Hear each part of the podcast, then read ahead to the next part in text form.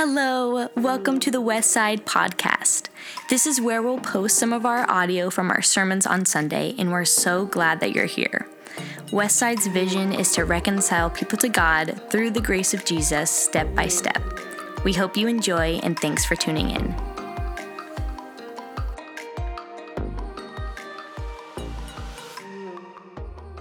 I don't know about you, but uh, my assessment of humanity, whether we're committed parts of the community of God or participating in the kingdom or not, uh, we struggle with a lack of confidence at times. Can anybody say, yep, that's me at times?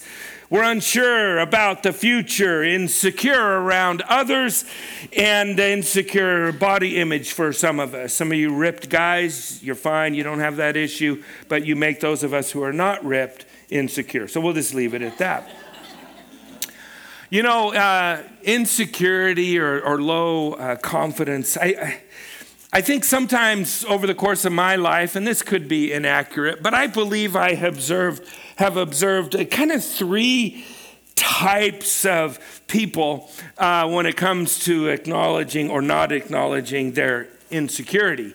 One would be the people pleaser. Probably nobody here struggles with that. I have at times. In fact, all three of these are areas where I struggle on occasion.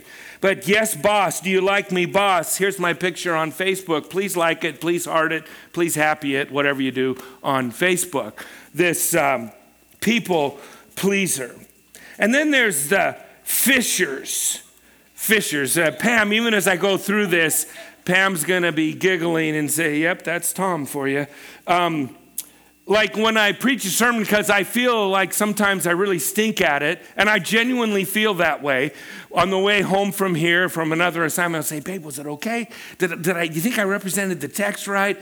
Did God touch you? Just wanting her to affirm me in some way, you know, chasing and fishing for stuff. It might be a Facebook pal or Instagram person that, you know, takes a selfie and she goes, Wow, I'm feeling pretty blah today but you know what's going on. She's looking for that. Hey, girlfriend, you're looking fine today. You did good. And then there's the one uppers. I, this one really kind of sticks in my craw. That's a very old phrase. You can look it up later. But um, it's the one uppers. You, you, know the one you, you share with them. Oh, my four year old just memorized their first scripture passage. We are so excited. But the one you share it with says, Well, very excited for you, and that's cute.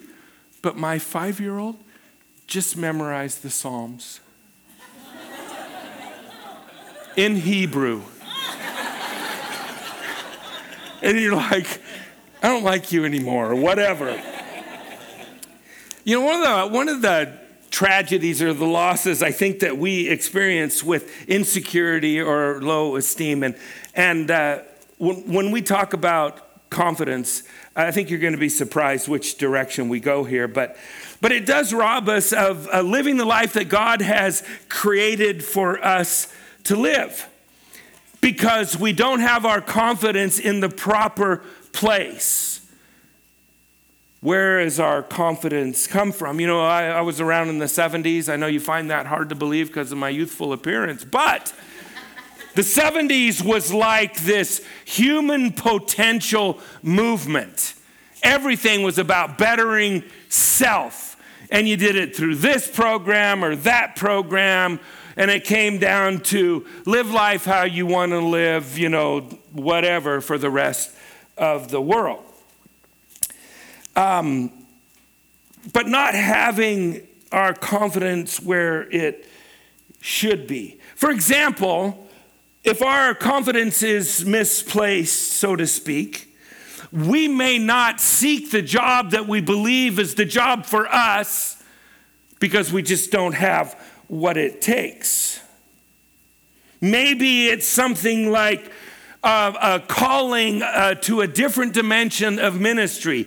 Now, each and every person in this room or listening to the podcast is, if they're a follower of Jesus, is a minister of the gospel.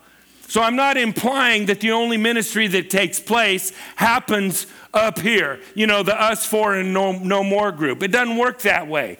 We're all redeemed for the purpose to minister to others. But I would say this that sometimes God calls us into an expression or a dimension of ministry unlike where we have been before. And we refuse to take those steps because we don't think that we can do it. Maybe some of you won't take a step in an important relationship, the next step, because it simply feels too big. Insecurity, a lack of confidence, etc. Today's message is actually titled Positively Confident.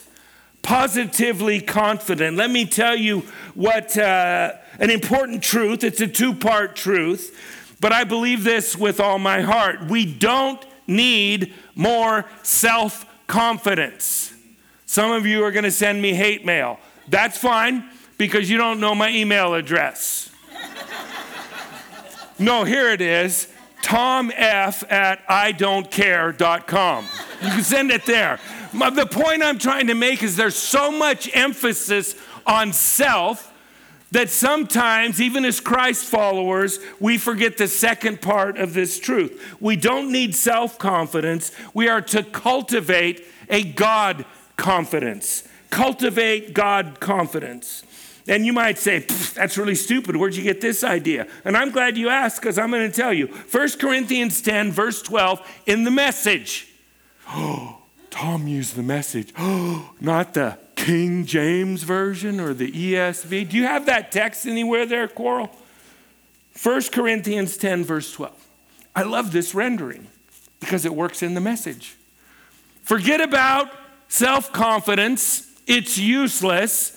Cultivate God confidence. If you're a candidate to cultivate more God confidence, just say amen.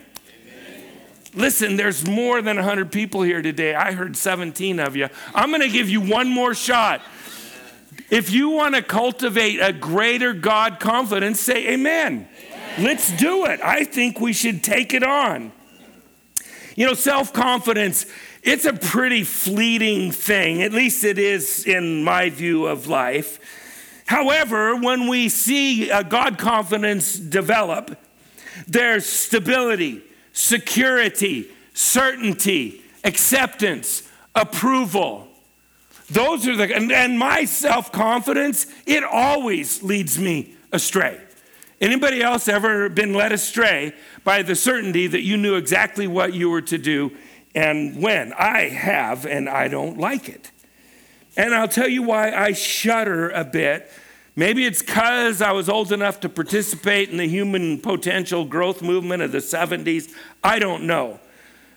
But I shudder at the notion of pursuing self confidence at all costs. Number one, my heart is deceitful above all things. You know where I learned that? The Holy Scripture. And if you think your heart is not deceitful, bless your heart. That's so cool. But we need to recognize that we are deceitful people at times. The other reason that I'm not keen on self confidence is this I know in my whatever giftings God may have put into me, my carnal nature, the flesh, always gets me in trouble. It always does. Well, just believe in yourself, be confident in yourself. that is like trying to hold water in your hands. God confidence is where our future is. Psalm 57, verse 7 from the New Living Translation. My heart is confident in you, O God. My heart is confident. No wonder I can sing your praises. I noticed this morning that as we went through the three song set, as I began immersing myself not only in the lyrics but in the presence of the Lord, there came a greater recognition of the fact that Jesus Christ saved my soul. And in the vernacular of a different generation, we could say, saved my bacon, or saved, I won't add the third one, but we could say all kinds of things. And I found myself enjoying praising God because I recognized how the only confidence that I have that is lasting is actually the confidence that I have in Him. Hebrews 13 8. Jesus Christ is the same yesterday, today, and forever. And our self confidence, mind you, is all over the map. Three truths that I want to share with you about cultivating God confidence. The first one is this, and you'll go, Oh, this is so routine. I've known this since I was in Sunday school, or I've known this for three weeks, or whatever. Our God is always for us. And I want to put it kind of in the more first person y kind of thing. My God is always for me. Would you say that phrase with me? My God is always for me.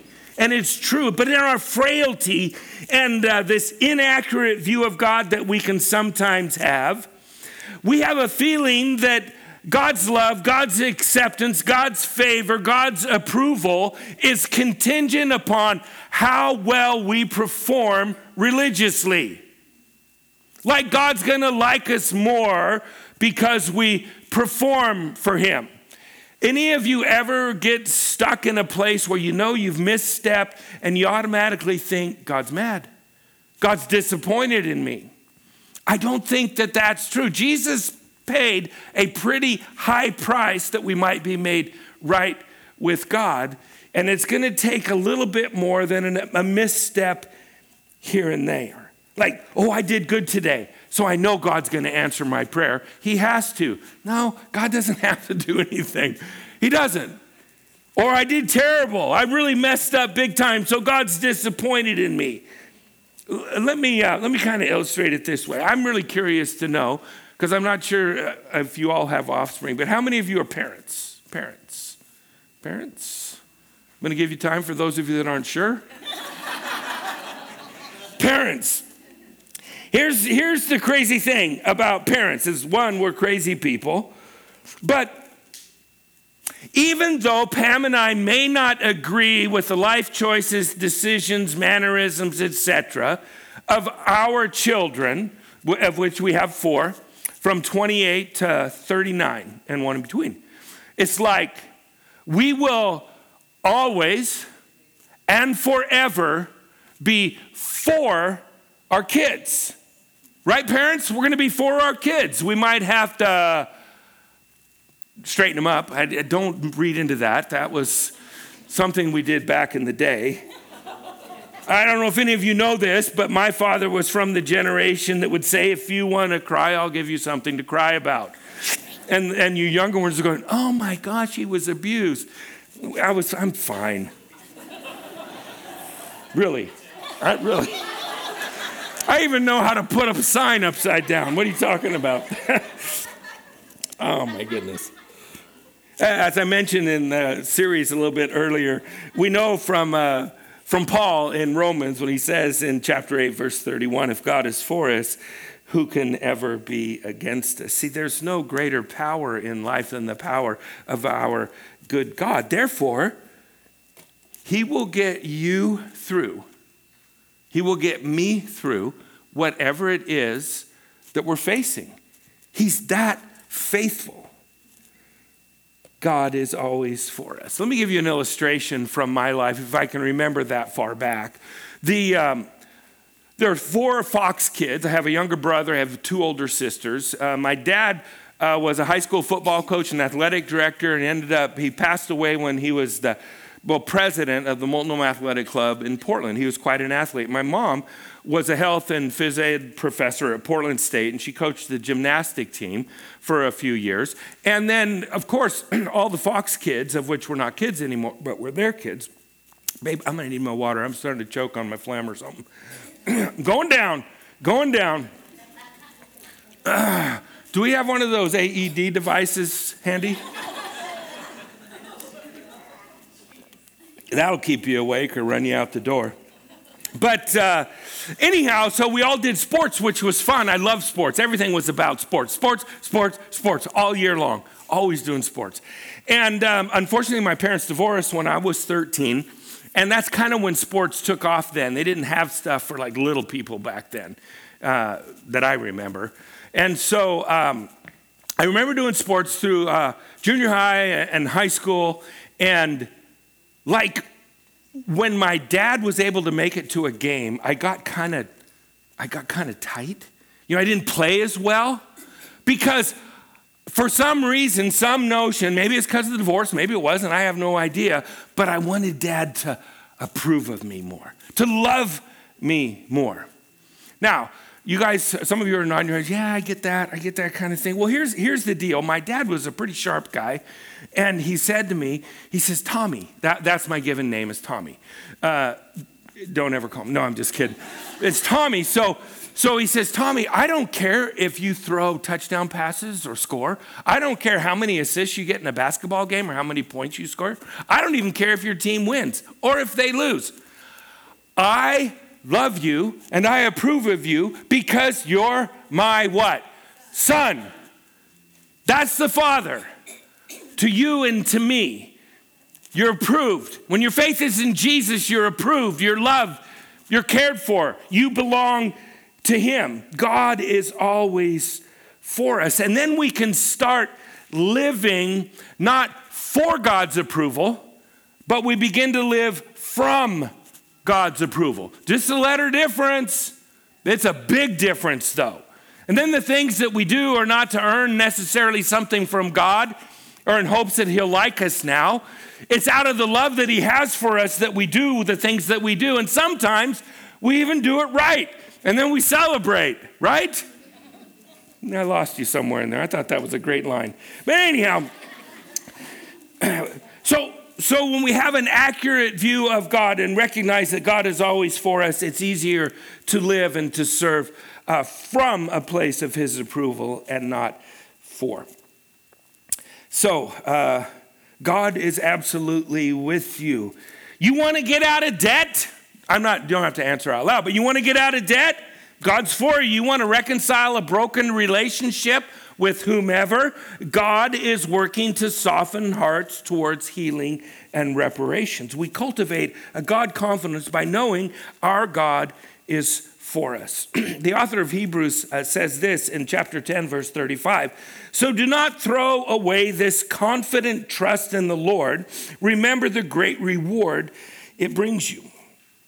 Why does trust and confidence in God bring a reward? Because God is for us. We cannot depend on self confidence, as valuable as we may think it is or we have been taught that it is. And there are some advantages, there are. But this much I know I can place my confidence in the great I am. I can place the future of my life in the hands of the great I am. I can place my confidence in God to help me to reconcile relationships that are either damaged at my hand or the hands of somebody else.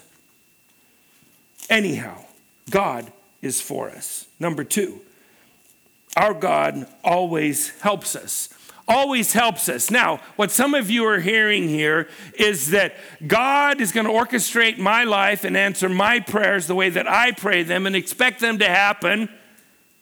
That's what it means when God helps us. Wrong. It doesn't mean that. It doesn't mean that. It means that as we journey through this life and face victories and defeats and difficulties and challenges, that our God is at the ready to help us because God cares for you. It is his desire to help. A little bit later in Hebrews chapter 13, beginning in verse 5, I love this text. There's so much promise in here, something for us to hang on to. Never will I leave you. How often do you think never is? He's never going to leave you. He's not going to leave me. Never will I forsake you. So we say with confidence, The Lord is my helper. Say, My helper, my helper. I will not be afraid. I love making you guys uncomfortable. So let's do this. Let's read this, this phrase here aloud. The Lord is my helper. I will not be afraid. Let's read that aloud. The Lord is my helper. I will not be afraid. I can't tell you how well I know that mentally, but don't live it experientially in my life. Does anyone else suffer from that? It's like, look at the promise that's right there before us. It's amazing to have a powerful helper that removes fear. I have a lot of incompetencies. one other one I'd like to share with you is I don't like electricity. I, I mean, I like the benefit of electricity. I hate working on electricity. I don't even want to take the cover plate off. Isn't that the thing that's over the little outlet or the switch, right? I don't like taking it off. That's like the stupidest thing anyone could ever do. But I do have electrical problems now and again. Pam and I, in our previous house, we lived next to Walt and Ione Adolf. Walt and Ione Adolf. Ione has since passed away, and she was a delightful lady. But when we lived there, all kinds of electrical things would go wonky on us. But he retired after, after being an electrician for 60 years. So, duh, who am I going to talk to about electrical issues? Most of the time, he says, Tom, in order for that appliance to work, you have to plug it in. it's not quite that bad. But anyhow, so, so um, I got this electrical problem, and I get to Mr. Adolf, and he comes over, and he does this stuff. He does what he does, and then he says, Tom, uh, grab the wire. I have no hesitation to grab the wire when Mr. Adolf says, grab the wire. Why? Because the master is in the house and he's helping me. It's all good. Well, maybe I was a little scared. I don't know. But you understand my point. It's like when the master's involved and we have confidence in the master, God confidence, life goes better. The Lord is my helper. I will not be afraid. I know some of you are facing difficult times. I don't know if it's relational or a marriage or whatever. God stands ready to help. Maybe you're facing a very, very difficult conversation and you're like hoping because it's scheduled for tomorrow and you're hoping Sunday lasts forever. God will help you. He is so good to us. Our God is a helper in discouraging times. And you might say, well, I don't really see it. I don't think it's going to happen. I don't feel it. Our confidence um, was shattered probably 20 years ago, thereabouts. Pam and I, uh, you know, we were raised in the Pacific Northwest. We served at a church in the Salem area. We were called to a church in Los Angeles, and we went down there as executive pastors. It's a pretty good sized church, about, I don't know, 25, 2,600 people. And we went down there, and so we uprooted our family. We went to LA. Whew, that was a shock. um, it was like sunny all the time. That's not good. And there was, but my wife loves it. She loves it. And so when we got passes to Disneyland, and she loved that. And there was sand and sun on the beach, she loved that. She was happy. I was miserable, so it made for a complicated situation. We loved it.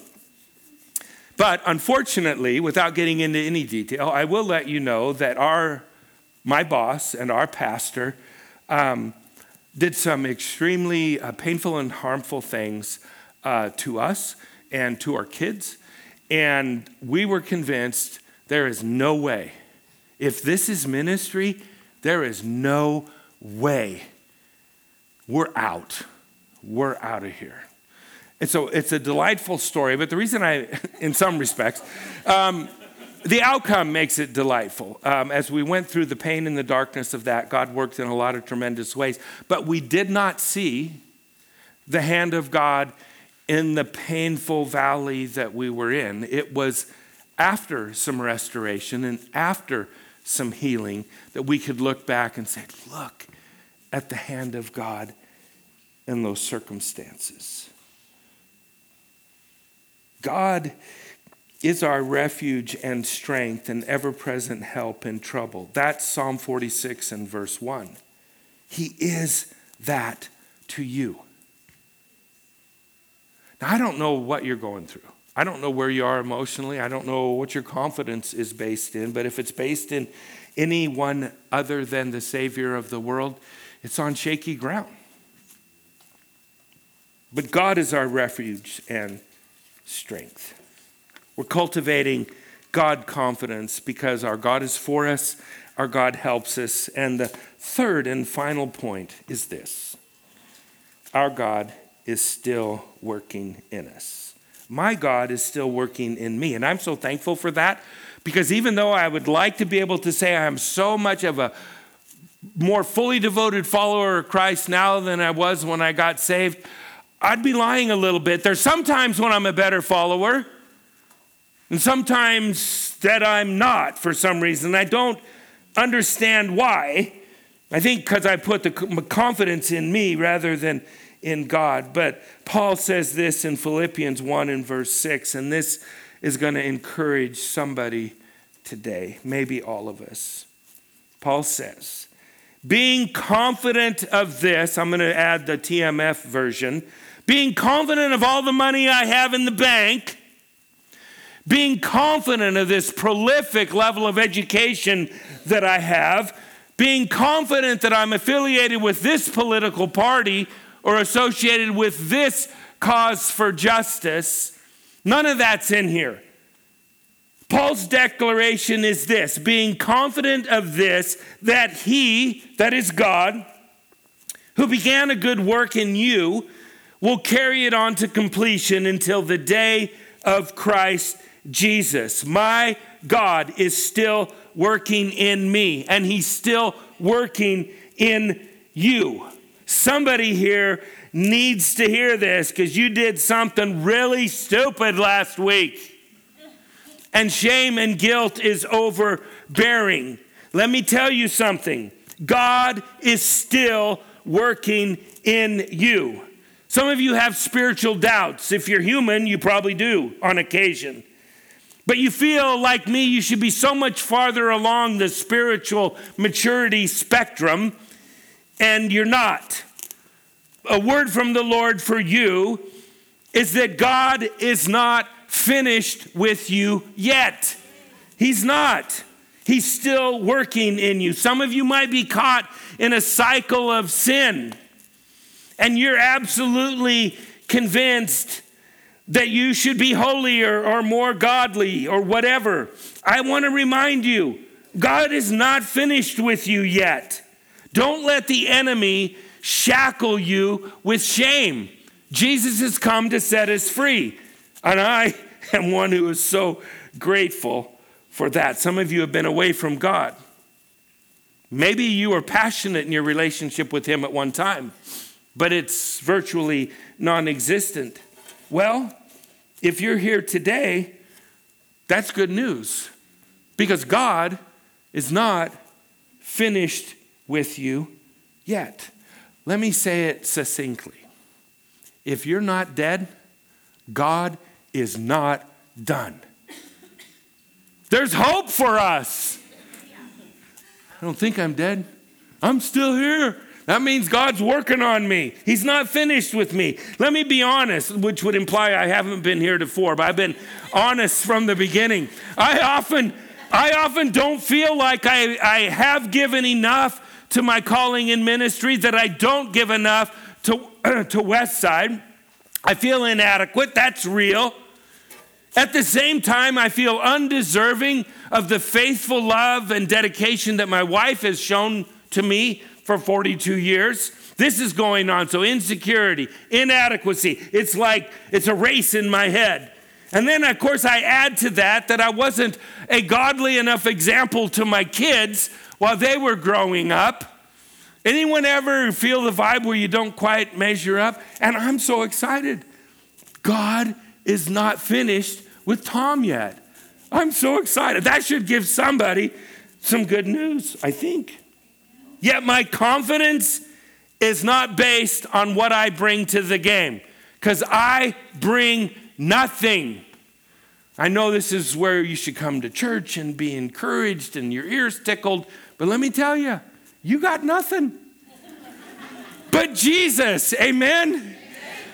That's who we have. That's who we have. And we declare with the Apostle Paul, being confident of this, that he who began a good work in you will carry it on to completion until the day of Christ Jesus. God is for you. God is. God will help you. And the best news of all, God is still working in you. Because with each passing day, each moment of growth, when our God confidence grows, guess who we look like? We look that much more like Jesus tomorrow. What else can we ask for? Would you bow your heads with me, please? I'll invite the worship team to return. Those who will be praying, if you also would position yourselves, that would be just delightful. Heavenly Father, uh, I pray that uh, as your holy word has been uh, dissected and presented, um, you know, there's classes that help us do that. There's styles or methods. But Lord, none of it means anything if your Holy Spirit uh, doesn't illuminate your holy word, if your Holy Spirit doesn't speak to our hearts and to our souls. Father, we pause just momentarily from all distraction and we ask and we make ourselves available for you to move by the power of your Holy Spirit that we might not only encounter Christ but that we might also be changed by him. We ask these things in Jesus' name. Amen.